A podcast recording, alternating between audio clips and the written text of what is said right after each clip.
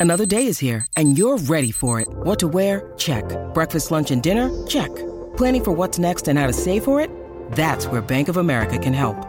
For your financial to-dos, Bank of America has experts ready to help get you closer to your goals. Get started at one of our local financial centers or 24-7 in our mobile banking app. Find a location near you at bankofamerica.com slash talk to us. What would you like the power to do? Mobile banking requires downloading the app and is only available for select devices. Message and data rates may apply. Bank of America and a member FDIC. Yes, hello again, everyone. Welcome back to None But the Brave, presentation of Evergreen Podcasts.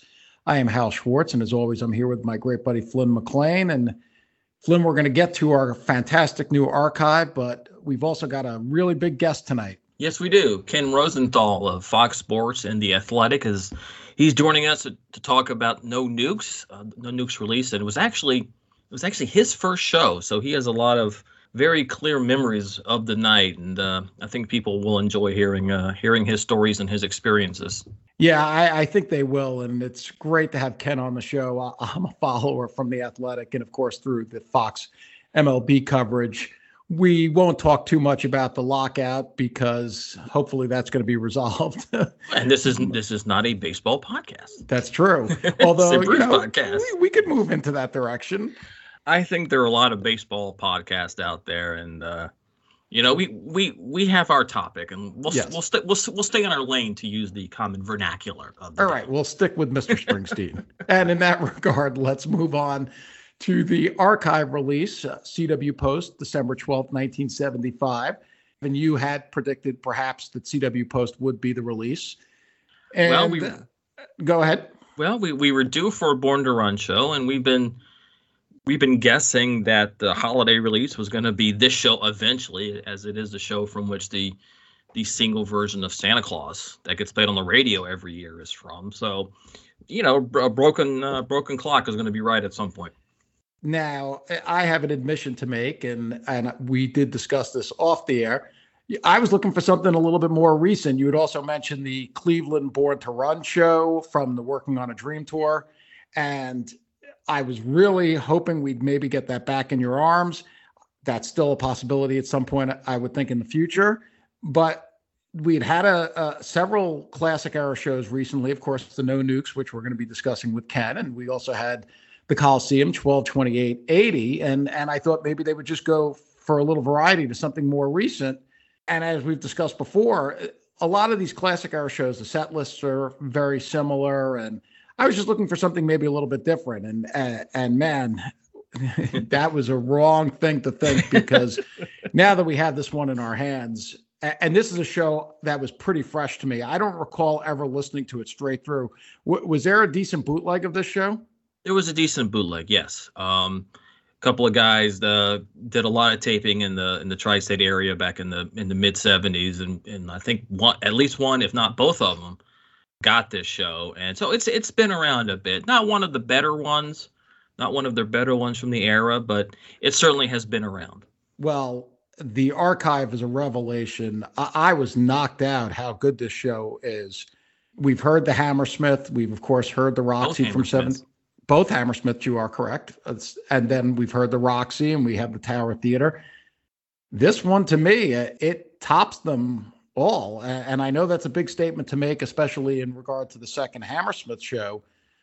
Eric made a really good point. Our buddy Eric Flanagan, who writes the release notes for Nugs, he pointed out that at both the Roxy and especially at the second Hammersmith show, because we know that Bruce was extremely unhappy with the first Hammersmith show, that those were shows really where he he was looking to prove himself. The Roxy was played before somewhat of an industry audience, and it was in LA.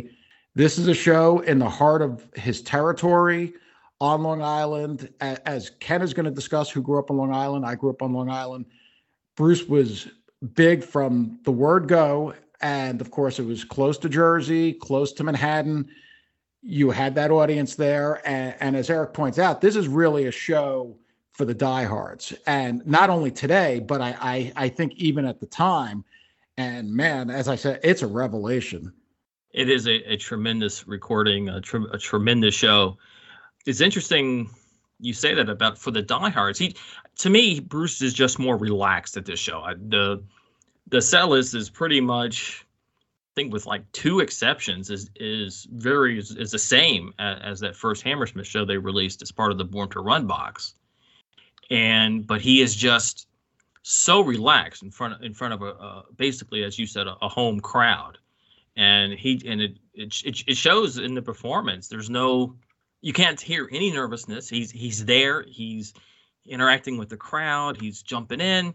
He's you know playing songs for the girls at Roy Rogers it's just yeah, it's just fun. It just crackles from the first moment. Uh, Thunder Road, and and and then you do go through a run of songs, as you point out. Certainly, were played regularly in that era. And then there's a moment uh, that Eric describes, and because Max has spoken about it. Max was once asked, "Have you ever been on stage with Bruce where he just started playing a song that the band had never played before?" And he actually answered, Yeah, there was a show in 1975, the first time we played It's My Life. That happened. We had no idea. We had never rehearsed it. And that is the show. And hearing that moment, you do definitely get that the band is tentative and and feeling its way into the song but this is a magical moment one, of the best moments i think that the archive series has captured it, it seems like the story is true. You would you would agree it's it, the story is likely true, right? Most likely, yes. Now, this is of course a song that they did go on to play regularly in the couple of years that would follow. I think you can make the argument this is the best version of the song that we've ever heard. Well, it's certainly the most fresh, and I, I and I think some of the later versions in '76 and, and early '77, where he talks about his dad, they kind of they add some emotional heft, but I think without it, it's a little bit more streamlined, and it just comes across as a little bit tighter in in that respect. And as Eric said, you know, they were a little tentative at first, and you said it, a little tentative at first, but then they really sink their teeth into it about halfway through the song, and they really they own it from that from that moment on. Yeah, it's as I said, it's it's a magical moment, and from there the show just really takes off. It, it's like the band itself got fired up. There there are versions here. It's followed by "Hard to Be a Saint in the City," and and that is like, I, I I know I used this with the No Nukes where I said it was like he was shot out of a cannon. This is like it's like jet propulsion. well, I, I think I think the guitar duel between Steve and Bruce at the end is just is just fantastic. Uh, Steve is Steve is fantastic all over the show. Period. Um, adding a little bit, adding some flares, and a really he's on at this show, and he's it's right in your right in your right headphone, the right channel, and it's he adds so much. I also thought the Kitty's back, the oh, yeah. the extended instrumental was it, it, was fantastic and and it definitely had some moments in it that I don't recall certainly not from later versions but even in 75 I think there were some unique instrumental parts that they mm-hmm. went into and and and they were jamming it went on for like 18 minutes uh, just an amazing listen well yeah and I think that Danny is just grooving just grooving throughout the throughout the song and there's a there's I think the instrumental section goes on for like 10 minutes. I mean, yeah. there's no Bruce vocals for 10 minutes. How, when does that happen in a, at an E Street show and or at any Bruce show? And but he and uh but Danny and, and Roy's in there and Clarence. I mean, they're all just playing so fantastically well on this one. They they really reached a uh, some kind of groove in there that I don't remember hearing. And and and I'm not a big Kitty's Back fan either. So for me to to really want to listen to this one repeatedly is, is actually makes it a pretty notable version. And that was followed by Jungleland, which always has just tremendous force. And in later years, there 81, 84, Bruce would stand on the piano and thrust his fist in the air. And it was just this amazing scene in the arena. I don't recall hearing an early version of Jungleland that, that had this level of power. Do you? Well, it's one of these things where I think just about all of them had it. It's just that this recording is so good that it's just so obvious. There's no it's not lost anywhere between the the performance or the speakers and the uh, and and and your ears. It's with those audience recordings, they're they're great in a lot of ways, but they don't always capture the the true force of of this song. And there's something at the end what, during the wails. Did you hear it? I, am pretty well, sure it's there. Bruce yells, "Stop! Stop!" I, at first, I couldn't tell if something was happening in the audience, but it appears to be part of the performance. I don't think it, it's relating to anything going on in the crowd. Uh, that's a good question. You, you mentioned this to me uh, the other day, and and so then when I was listening to it, I'm like, yeah, there there it is, and I have no idea what it's there and what he was doing or what he was trying to say. But to be honest, I haven't gone back and listened to other versions, other performances of the song from December or or November recently. So I don't know if that's a one-off or that's something he was doing, or or or as you said, something was going on in the crowd. Of course, the encores were were top notch at this show and highlighted by the Santa Claus, which was released. How long ago was it released? It must be almost 40 years ago now. Well, it was released shortly after the show originally to the radio, right? Yes, in the in the Backstreets piece on the show, the Mike Appel said that the reason they recorded this show was to get Santa Claus out there as, as soon as possible, and and they did. So I guess they had a version or they sent out a tape out to radio uh, within days of the show, and that's how it started. But then it was originally it was first released commercially on In Harmony 2, I believe, right, which came right. out in 80 or 81. About. And then, of course, it was the B side to My Hometown. Exactly. So, and it's played every year. it really interesting to hear the complete version in the context of the show. As Eric noted, the band responses are mixed a little bit higher here. So when Bruce says, uh, it's Christmas, you know, they, are all, you hear them more. You hear Clarence. Uh, Steve you hear Steve, yes, and it's it's just fun to have. And and and the rest of the show, the other song that really stood out to me was Sha-La-La. That's a song, and I know it's been released previously in the archive series. I, I don't know. Uh, I guess by the time I got to the end of the show, I was just sort of so stunned by how great it was. It, that one really registered on me too. All right. Well, I want to go back to Santa really quick. Mm-hmm. I, I feel like the um, the version that at least has been played on radio every, every year for the last forty some odd years is a little bit edited. I think some of the Bruce band interplay was was removed from from the from that version. So you get there's actually some extra material in there. Oh, that makes sense, and and you would understand that it would be edited for radio. So of course, uh, great then, to have it complete here. And I think it's a great Detroit medley here with the way that they kind of break it all down and starting with uh, with just him, and then he brings in brings in Roy, brings in uh, brings in Max, and the way they kind of build it up.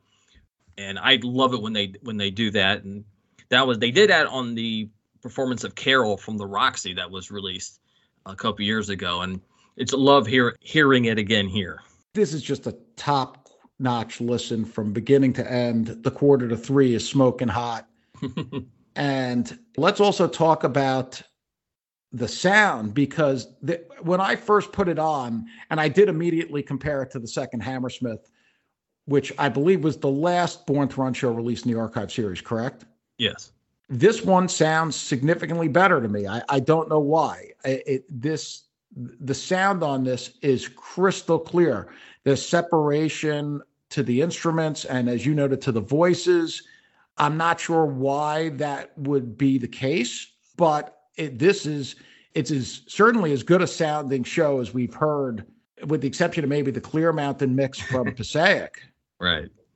Oh, the sound quality is absolutely amazing. To me, the instrument separation is so perfect. Hearing Danny so clearly in the left channel and Clarence just a little bit more towards the center from Danny, and then hearing Steve in the right.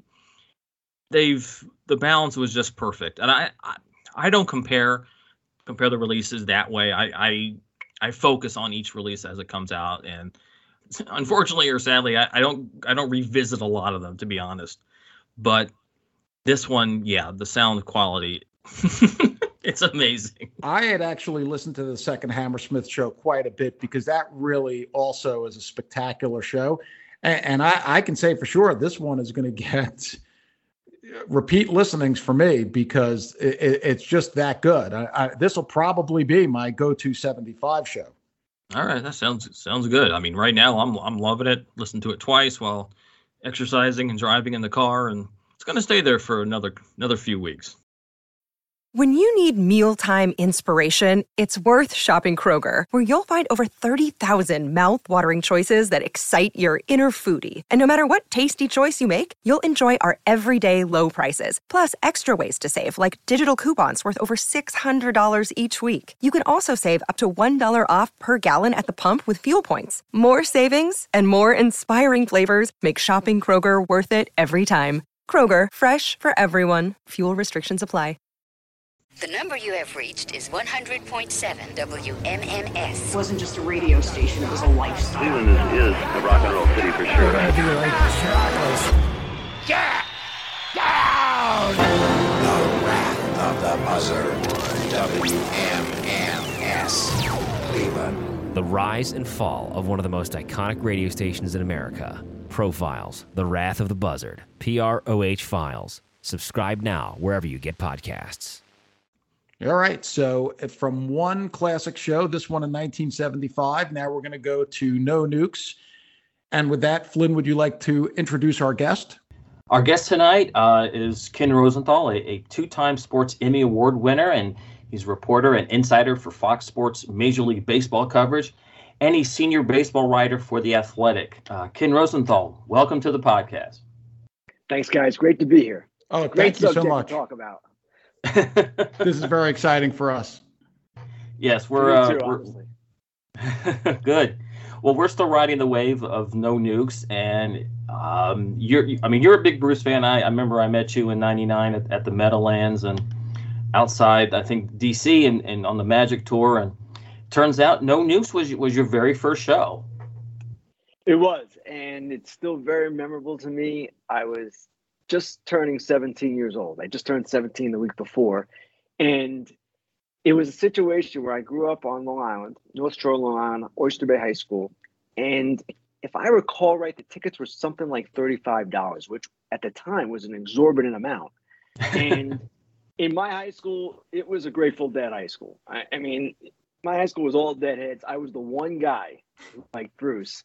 And I had a hard time finding people to go with me. So really, I, I had three tickets. Yeah, I finally ended up with two guys that were not my best friends, more like acquaintances, and we all went together. We took the Long Island Railroad in, and the other thing I remember just getting the tickets. Even then, it was the craziness that exists now. Of course, much different. And I believe the No Nukes series had five shows, mm-hmm. only two of which Bruce was in. Bruce was in the last two. It was, I think, a Friday and Saturday night. The first one sold out like, as always back then, 10, 15 minutes, whatever it was. And then the second one, I was working in the city for actually the New York Cosmos soccer team. Oh, wow. I was, working, I was working in their ticket office. It was like a summer job. Everybody in there was Bruce fans.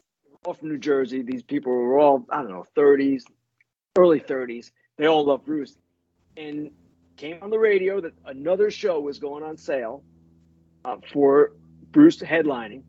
And my boss money in my hands. He knew how much I love Bruce. He said, "Go down to the Garden, get some tickets for yourself." And it was a few subway stops away. I ran down there, still ended up in the Boondocks, and it didn't matter to me. I had I knew of Bruce quite well. I know for a couple of years I've been a fan. The year before, on my birthday, September 19th, 1978, the legendary Capitol Theater show. I listened to it live on the radio in my bedroom. So this was a big night. And of course, they announced that Bruce was only playing an hour and a half. There was none of this three, three and a half hour stuff. He was the end of the show. There were all these acts before Tom Petty, Chaka Khan, Jackson Browne, Carly Simon, and James Taylor.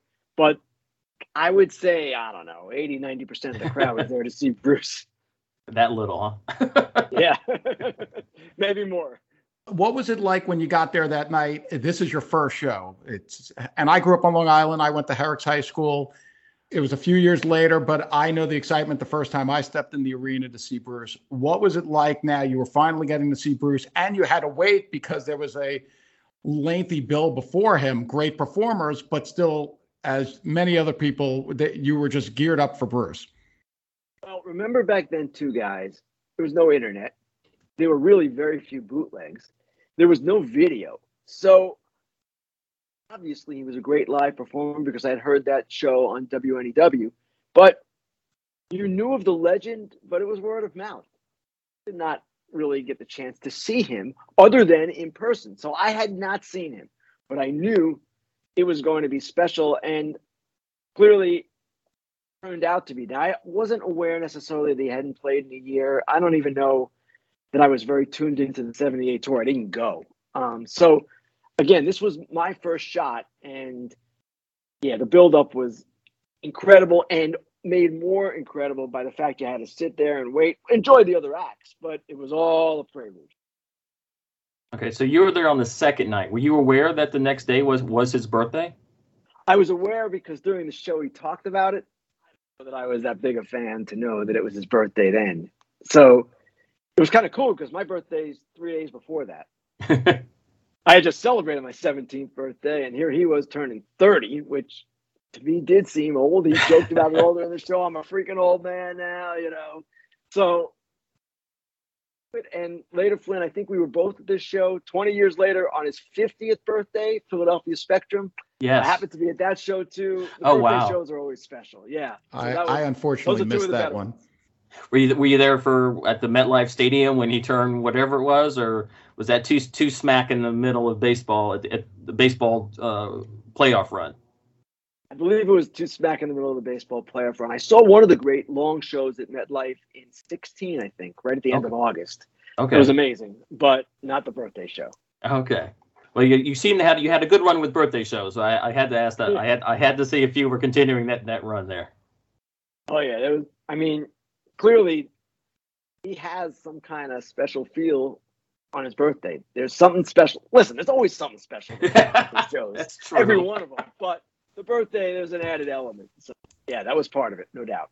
That's true. What do you remember from from the actual show itself once once things got rolling? I remember vividly the first three songs were from Darkness.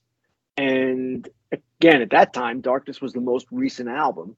So that was something I remember. I remember The River being a new song. I remember Quarter to Three. I actually have very vivid memories of all this. And I also home that night on the train and guys, I don't need to tell you, I don't need to tell anybody listening. It's just electrifying.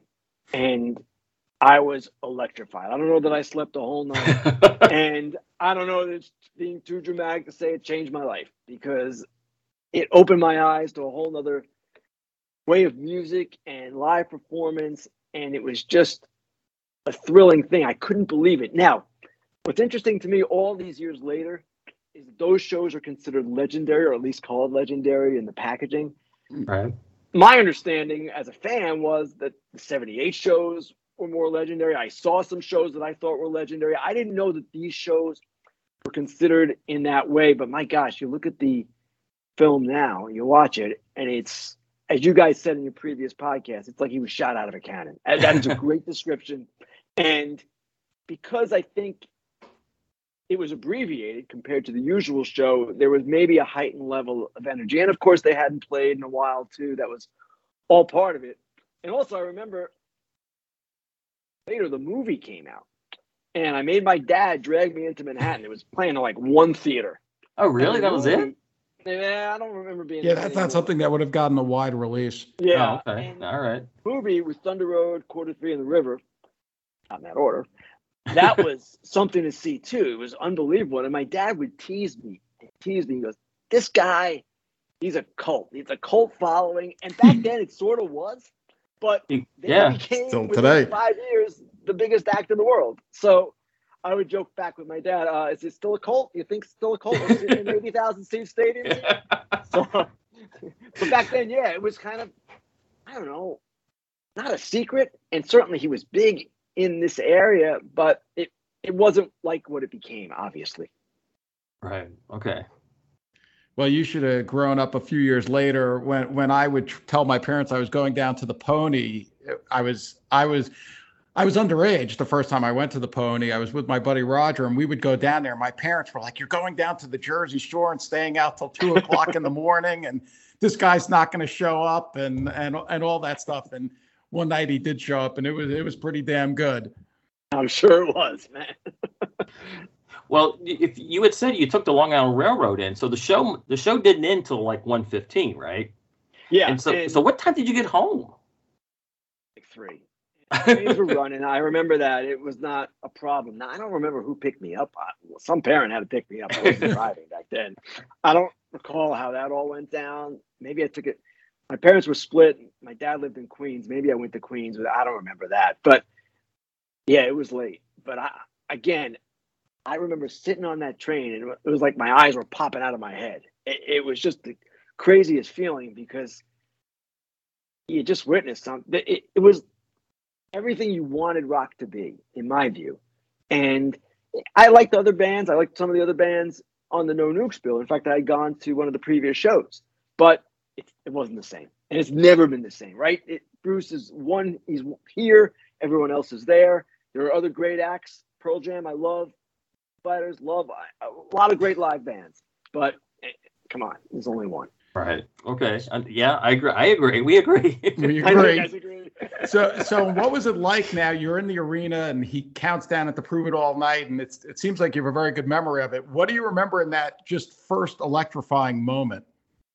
Well, just that here it was, and I finally was seeing him, and it seemed like an eternity to me to wait, not just for the show to begin, but just to see him in general, because I had been a fan for some time at that point now, also, I remember time, but maybe this kind of thing still happens. But there was a guy behind me. He was overly intoxicated. He puked on my friend's jacket. That was the whole thing. It was just, you know, it was a concert in the 70s, man. Stuff happened. And uh, the other thing that I remember vividly is the crowd. And I've been to concerts, and obviously, concert scene is always exciting. But this was a level of excitement unlike anything I had seen. And by quarter to three, if not at times before, it was bedlam in there. And the film kind of captures it. You can kind of see it, but I had never experienced anything like that. And with quarter to three, this was true, and of course, subsequent shows as well. You got the feeling this was never going to end, and I loved it. I was I didn't want it to end, and it was just it's one in the morning. The place is going crazy, and it was just a unique scene, no doubt. All right. Now you you had mentioned you saw you had seen another show, another uh, No Nuke show that week. Was it just dead? I mean, what was the what was the difference? Could, could you really feel the difference in the crowd anticipation? Yes, it's a, there's a Bruce crowd and there was other crowd, and I remember seeing in the movie, the No Nukes movie, the first No Nukes movie, the okay. original. Chaka Khan was crying because she thought they were booing her, and actually well, they were just calling for Bruce, you know, Bruce Chance. And the rest of it, the other show, I think it was Doobie Brothers headline. I can't recall exactly, but Jackson Browne and guys like that, they weren't electrifying performers. They were good performers, and they were quite enjoyable to see, but it wasn't the same. And Tom Petty wasn't Tom Petty then. He was getting there, but he wasn't at the level that he became. So it was a total difference in what we saw from Bruce and the excitement level than anybody else. Okay. All right. Tom also had the sense. immortal line when he was like, "They're booing me," and they're like, "Tom, they're bruising," and he he said, "What's the difference?" it's a good line. That is true. That is true. Now, you said you mentioned the river. Uh, it was a new song. Uh, you saw, I guess, if you were there the second night, you saw the second ever live performance of it. Do you remember your reaction to to to that song in particular? I just thought it was good. I don't remember having any strong reaction, and obviously, I think for most fans, that's right up there. That song. We all have our own rankings and all of that, but that that's a big song, and we all know what it meant in the transition of him as a songwriter. But I don't know that at 17 years old I was sophisticated enough to really get it. I just liked it. That was all I think I remember there. Okay. All right. Yeah. I wish I was more sophisticated, but I wasn't. I don't well, know. He was at 17 on Long Island. yeah, yeah. There's, all, yeah. so much I in. Not even like we were city kids. right, that's true. So when you when the movie came out, uh, I guess it's about a month, month and a half ago now. Did it ma- Did it match? Did it measure up to your memories? Did it exceed it? What? How? What was your your feelings while you watched the film? Measured up, if not exceeded. And I have three kids. They're 30, 29, just turned 29, and 26, just about 26. And I've seen Bruce with two of the three, and the third has seen Bruce on her own. And what has always bugged me a little bit is that as great as Bruce is now and five years ago, 10 years ago, there was nothing like that Bruce, the 70s, late 70s Bruce, even mid 70s. And we all know the Darkness Tour is considered the tour. And this show, what the one we're talking about, these two shows were right at the apex as well. So my kids had never seen that guy. Now I would show them from the No Nukes movie on YouTube and all that, but always bothered me. Like my son in particular, my son is 30, he's a huge rock fan. Jack White's his guy. And we went to see Bruce in the Spectrum another time, not the one we were talking about earlier, Flynn. And we were on the floor, and my son turns to me and goes, Dad, there's a bunch of old people here. I said, I said, You're not wrong. You're about to see something you won't believe. And it's true. It was great. A great typical Bruce show. But energy is beyond what I remember. I mean, the, it, like the guy's on a pogo stick or something. And that it probably exceeded my memory of it. I remember being quite electric and all of that, but watching it now, it's like, whoa, that was something else. All right. Yeah, they really did a good job of capturing it. And some of the, as we were saying, some of the little issues with the film actually sort of bring that out because they had camera people down in the crowd where they couldn't really operate properly, but they so captured the crowd experience and what it was like to be there right in front of Bruce as he was playing like that on the cusp of his 30th birthday. It, it's really a remarkable thing to see. And, you know, I didn't experience Bruce until a couple of years later. Now on the Born in USA tour, he was still, uh, it, it was, it was big, but it was not the same as the Darkness of the River tour. I know that. I remember the Born in the USA tour as well. And Giant Stadium, I had tickets for multiple shows. And the last of those shows I didn't go because to me it had become a little bit more choreographed and predictable, and it wasn't what I had remembered. Now I'm not saying it was bad; it was still better than any other rock show, but it wasn't a show you needed to see three times in six nights. Right. So again, those shows, those shows, the '78 tour, which we've seen now, we've seen different versions of that tour on video and through releases, audio wise. It was a different level. And the other thing, guys, I don't know if you'll agree with me, but when we hear Thunder Road now in concert or in the last tour, it's more a celebration of our memories of Thunder Road, and it's played a little slower than it was used to than he used to play it. Back then, there was so much urgency with the way he performed each song, but Thunder Road was the one that stuck out to me. Stuck out to me. He had this urgency to him and that was different. That was really special. And I don't want to say it's been lost. It's just different now. It's still great, but that again distinguished that era from what came after that. Well, that reality is that that was all he had. The, the yeah he was playing for his life every night on stage, and certainly, thankfully for him, he, he doesn't do that anymore. He has right a wife and he has a family and he has a million things going on and five five hundred million dollars. yes, five hundred million dollars, and he had plenty already before that. So you know it, it, you can't capture that, and he and he has of course spoken about this very eloquently, especially in the book. He he his mind that was his life was consumed by it and it was great for the fans and and they did capture it here as you know, because it, it really is a singular thing. It, you could say maybe Mick Jagger, obviously the Beatles at their peak, but they never performed live like that. It just wasn't something they did in the '60s, and uh, he it really is unique, and it's it's great that they captured it and we're able to see it now. Absolutely, and it's funny, guys. When we post this podcast, I'll be happy to tweet out the link or whatever. Oh, thank you. And thank you. among baseball writers, of a certain age, my age and a little bit younger, Bruce is the guy. The younger baseball writers think it's hysterical. They think we're a joke. You know, he's grandpa, whatever. But well, they like what they like, and they respect Bruce, but it, they, they don't. Eh, they make fun of us. They can make fun of whatever they want. What they have to do is turn this film on, and they'll see what we're talking about. Why we all were so captivated and are so captivated by this guy. It's clear as freaking day, and I just always like getting into a banter with these guys and women. Oh, Bruce this, Bruce that. Like, okay, whatever. Take your Japandroids, and they're great and whatever. but uh, we know, we know better. All right. Well, let me. I want to ask one more question. Um, obviously, you've um, you saw him in '80 on the USA tour.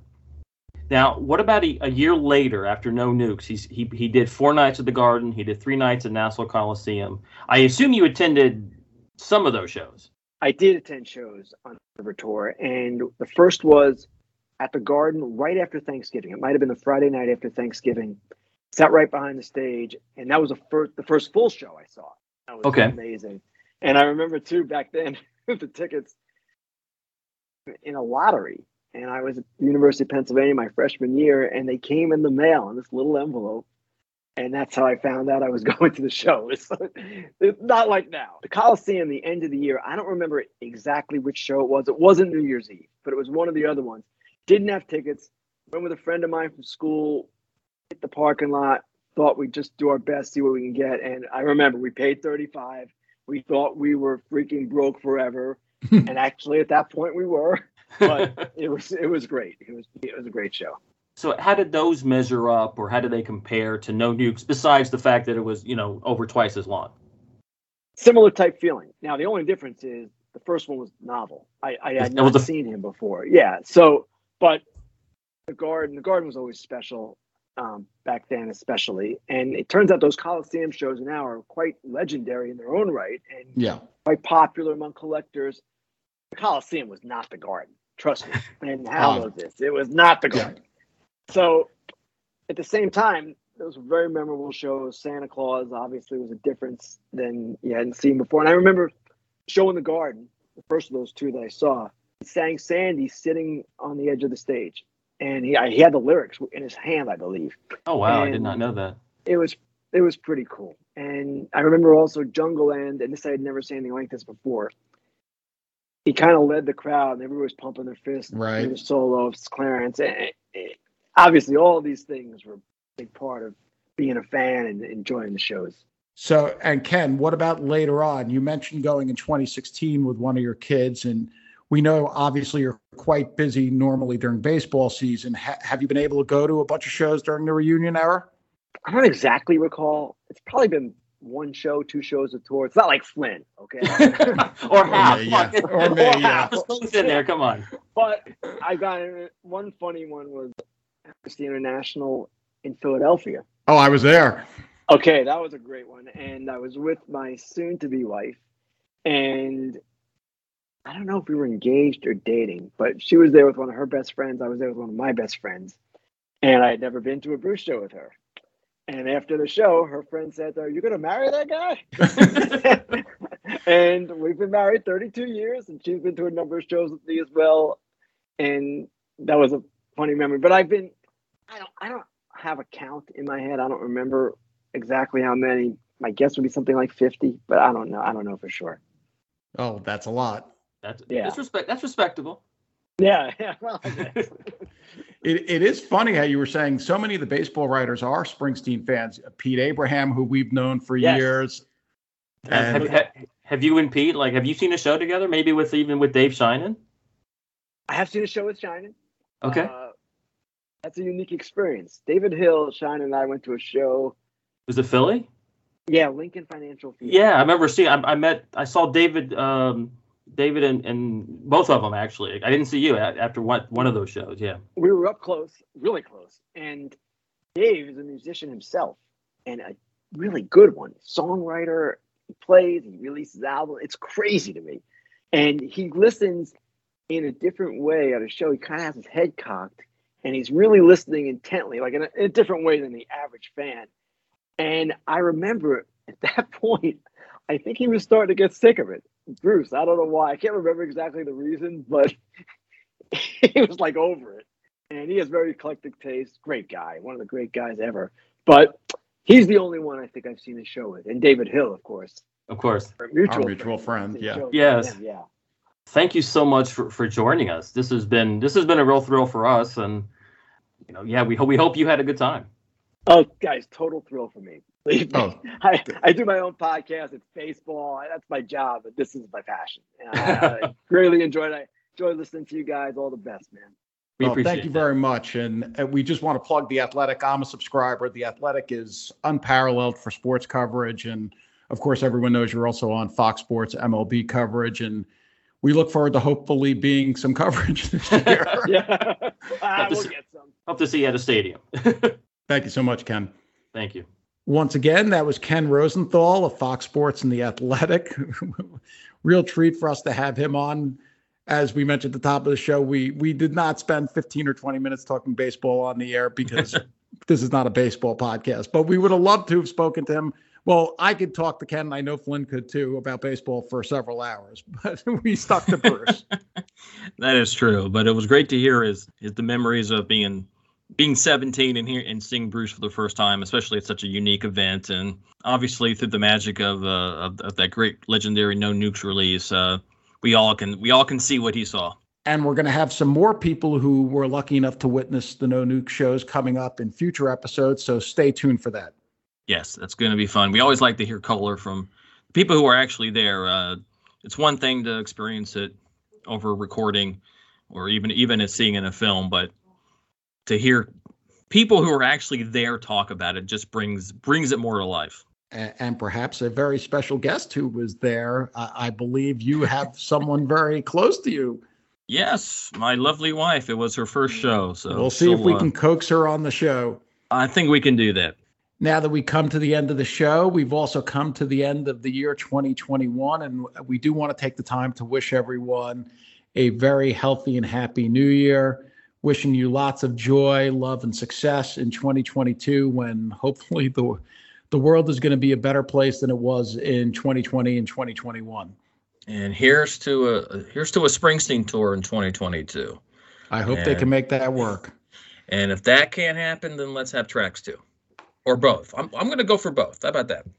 well, both would be great. How many episodes are we going to do when Tracks Two comes out? How many discs are there going to be? And that's the number of episodes we're going to do on it. Considering we once did hear that it could be ten discs, that would be a lot of episodes. But hey, well, it would be fun. If, in the case of ten discs, then maybe we'll do uh, two two or three discs per episode, and still, it's it should be a lot to discuss. And I hope it happens this year. Finally, fourth year's the charm, right? Yes. So, and with that, let's go to the end and our usual spiel. None But the Brave is a presentation of Bull Market Entertainment and a part of Evergreen Podcasts. If you wish to reach out to us, find us on Twitter at NBTB Podcast or on the web at nonebutthebravepodcast.com. So for Hal Schwartz, I'm Flynn McLean and saying thanks to Ken Rosenthal for joining us tonight and thanks to David Hill for the hookup. And uh, we'll see you further on up the road in 2022. Thank you so much. We'll be seeing you.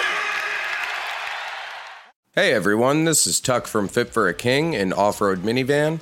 Every week I bring you fun interviews alongside your favorite metalcore entertainers with my new podcast, Get Tucked. Join me every Monday with bands like Counterparts, Crystal Lake, like Moths to Flames, and many more. We play unsigned and undiscovered bands, deep dive into each artist's history, and of course provide the greatest breakdowns in current metalcore. Tune in to Get Tucked every Monday, out now through Sound Talent Media.